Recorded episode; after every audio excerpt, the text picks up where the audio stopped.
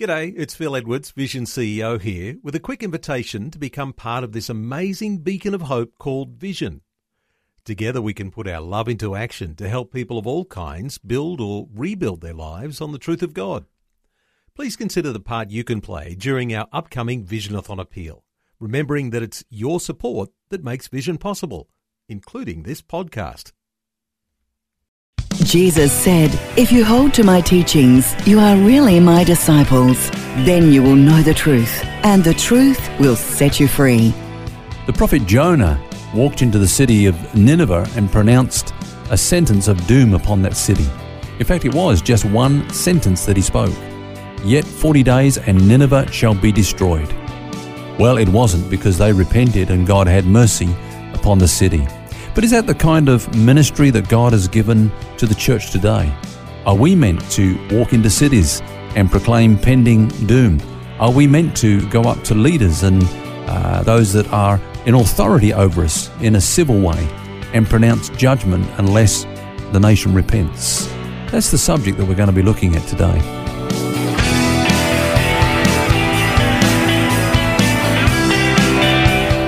This is Set Free with Ken Legg. Hello and welcome to Set Free with Ken Legg. I'm Phil Edwards, and this week we're looking at the subject of natural disasters and what do we make of them? Does God send them? If not, why does He allow them?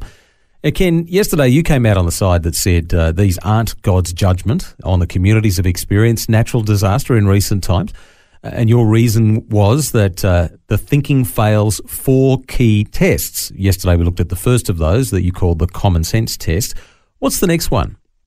Well, God gives us a test which uh, I call the prophetic test. In Deuteronomy 18, verse 22, he says, for example, when somebody does speak or profess to speak on his behalf after a disaster like this, this is what he said When a prophet speaks in the name of the Lord, if the thing does not happen or come to pass, that is a thing which the Lord has not spoken. The prophet has spoken it presumptuously, you shall not be afraid of him. In other words, um, is what this person saying coming to pass? If they're predicting certain things that are going to happen, what is the outcome of those predictions? And we're meant to test those things.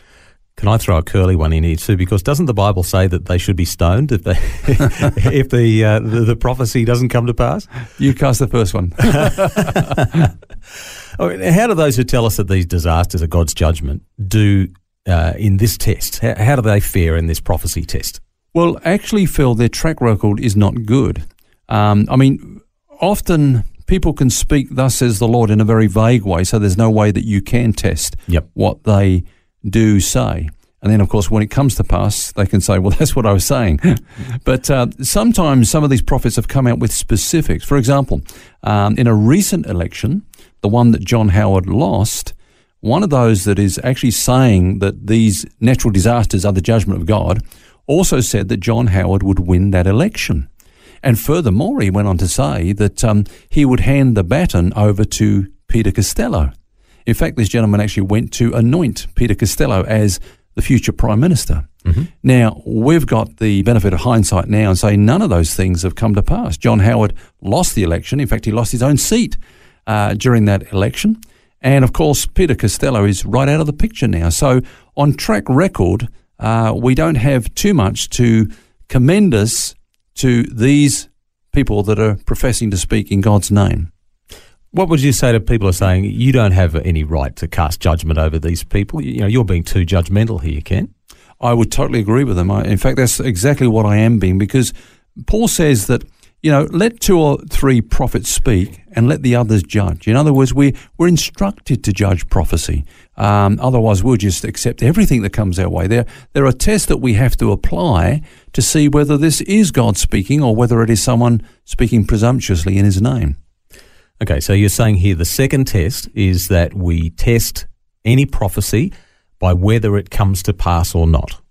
Yeah, I, I, think that's the case. Now, yesterday also, uh, Phil, you mentioned about uh, the kind of imagery that we have in the Old Testament where prophets would march into cities mm. and proclaim judgment, both in Israel and even some were sent to other nations to warn of judgment that was looming over those cities and those those nations. Now, what we've got to understand is that the prophetic paradigm under the new covenant is totally different to that under the old covenant. Remember, the, under the old covenant, Israel as a nation was in a covenant with God. And God said that as a nation, if they wandered from the law, then they would experience his judgment and his calamities, and other nations would come against them, and so on, because they were a theocratic nation. Now, some people try to take some of these kind of um, arrangements between God and Israel as a nation and apply it to us, uh, Australia, for example. They say, uh, you know, 2 Chronicles 7 14, if my people, which are called by my name, will humble themselves, seek my face, then I will heal their land, and so on. Now, that was a promise given to Israel under the arrangement that God had with them. He dealt with them nationally. Mm. But of course, under the new covenant, God deals with us individually. We're born again and uh, baptized into the body of Christ, and we have our own walk with God and our own relationship with God. They're, these are key points. I, I, can see people listening to this now, and the lights are coming on here because there's a key difference here. The old covenant, and this gets down to this new covenant, old covenant thing again, doesn't it? Uh, the old covenant was between God and Israel as a nation. The new covenant is between God the Father and Jesus the Son. And we are the beneficiaries of that covenant. And so it's about us as individuals in our relationship to God. It's not about us as a nation in our obligation to God to uphold our end of the deal, if, that, if that's the way to put it. Is that right? That's exactly right. And, and uh, so we need to understand that kind of arrangement that we have with God and that God has made. In fact, in that covenant that you spoke of, uh, God covenanted with his son Jesus Christ. Now, Jesus did something that hadn't been done up until that point, which was to take the sin of the world upon him. Now, we know that the benefits of that only kick in, if I can use that term, when a person believes in the Lord Jesus Christ for salvation. Mm. But the fact of the matter is that the judgment that was due because of sin came upon him. So, in a sense, judgment is not pending in this age. I'm not talking about the age to come, because of course there is a day of judgment that's coming for all those that finally reject Christ. But in this age, it's not a day of judgment, it's a day of salvation. Now is the day of grace, the day of salvation. And um, it's not judgment that's pending in this age, it's actually salvation for those that will receive Christ. Yeah, that's great. And I think if, if we are going to focus on judgment, it's that judgment at the end of the age that we really should be concerned about because that's the one where we're going to have to uh, stand there and say, well, um, this is what I did or didn't do, or you know, uh, God is going to judge every single one of us. That's right. In the in the in the age to come. But this is the day of grace and this is the day of salvation. So God's message is not going to all the world and warn people that if they don't repent, they'll have um, earthquakes and cyclones in this age visited upon their communities. No, his message to us is go to all the world and preach the gospel that mm, Jesus the died in their place. The good news of the gospel mm. that he that believes will be saved from the judgment that is to come, not in this age, but in the age to come, because now is a day of salvation and now is a day of grace. Can we just unpack that a little bit? That good news that we should be preaching, because I think this is important. That you know we often focus on on the judgment. Yeah. But do we really understand the good news? What was it that Jesus actually meant when he said, "Go and preach the good news"? Yeah, well, the good news is that um, he has taken the wrath of God that was due to us. Uh, and so he that believes in Christ passes from death to life and will not come into the judgment. Now, the judgment, of course, is not in this age. The judgment is in the age to come, at the end of this age. So we're sent into the world to tell the whole world that he that believes in Jesus Christ and his death upon the cross as being a substitutionary death for us, they will be saved. But he that believes not is condemned already. Uh, they're just waiting the day when they do stand before God and receive their judgment. But it won't be in this age.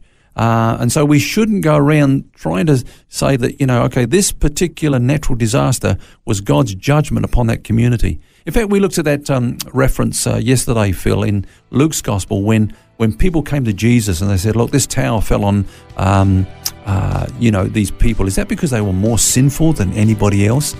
And Jesus said they weren't more sinful. I mean, sin is sin, right. and it's going to do the, it's, it's going to receive God's judgment unless you repent. So now's the day of salvation. Now's the time to repent, to believe on the Lord Jesus Christ. So the church should be appealing to people, be reconciled to God, believe on the Lord Jesus Christ, and you'll be saved.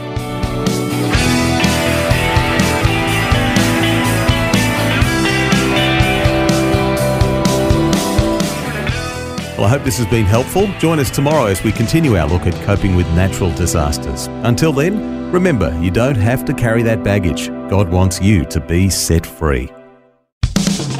For books, DVDs, small group studies, and other resources from Ken Legg and details about Ken's ministry, visit the Vision Christian store at vision.org.au.